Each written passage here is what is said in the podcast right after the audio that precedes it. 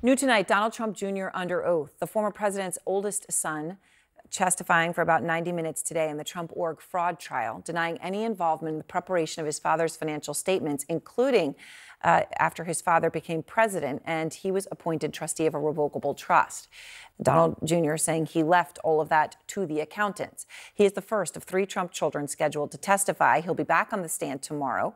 Former President Trump himself is still scheduled to take the stand on Monday. Erik Larson is out front now, the Bloomberg News legal reporter who was in the courtroom, and Ryan Goodman, our out front legal analyst. All right, so Erik, you know we've been talking to you throughout this trial. You were you've been inside throughout. You were inside for all of it today. Um, we've got a courtroom sketch of him on the stand because you saw it from your own eyes. We just get these sketches, but there he is. Uh, according to the Washington Post, quote. Um, he left the room for the afternoon break, Don Jr. paused to hover over the courtroom sketch artist's work, looking at her drawing of him.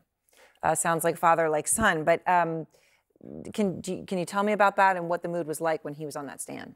Uh, well, when he was on the stand, he was actually started out pretty jovial. He cracked a joke at the beginning when the judge, for a few minutes, had some uh, photographers and videographers come in to, to uh, take some shots. And he cracked a joke about how, oh, I should have put on my makeup this morning, and everyone kind of laughed. Um, he also cracked a few jokes on the witness stand. Uh, at one point, while he was speaking really quickly, the judge, you know, asked him to slow down for the court reporter, and he joked about uh, how he had moved to Florida, but he still talks like a New Yorker, that sort of thing.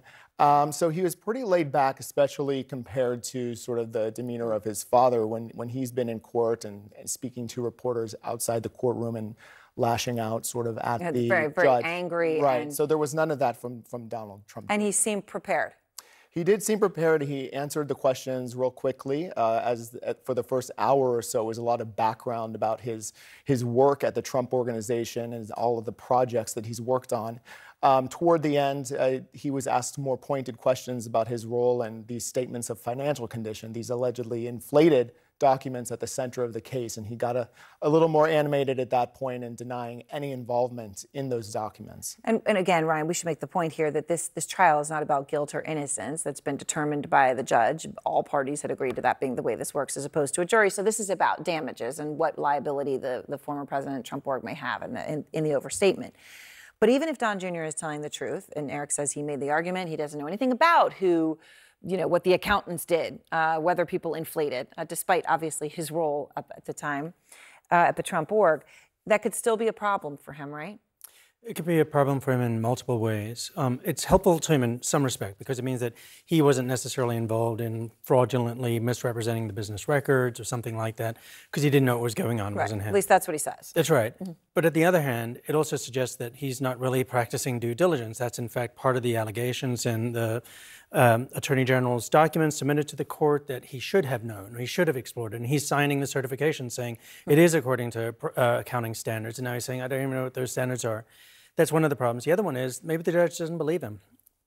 The, the judge might make a credibility determination, and that's important in terms of if the, the judge's final orders will be appealed and if he would be overturned. If he makes some of these based on factual determinations that he doesn't find some of the witnesses credible, that is very difficult to overturn him because he's the judge in the courtroom making that kind of determination, hmm.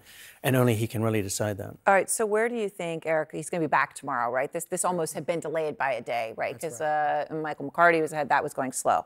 Uh, so he's going to finish tomorrow. Where do you think he's the most vulnerable as the state continues questioning in the morning?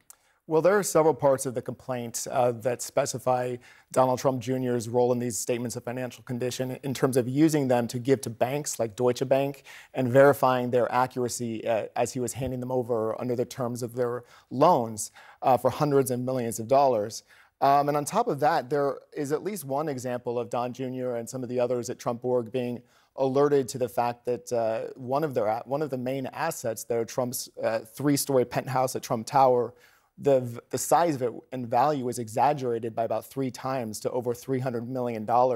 And you know, Forbes magazine looked into it in 2015 or so yeah. and told them about it, and they sort of just said, ah, oh well, and uh, apparently just went ahead and submitted it to Deutsche yeah. Bank and Mazars anyway. Which, by the way, I mean, there's overstating and there's sort of, you know, there's poetic license in real estate. $300 million for a penthouse uh, years ago, that, that's, that's not in that realm. No, it's not. It's an order of magnitude. so out of it. So they're in deep trouble. Right. Yeah. All right. Thank you both very much. I appreciate it.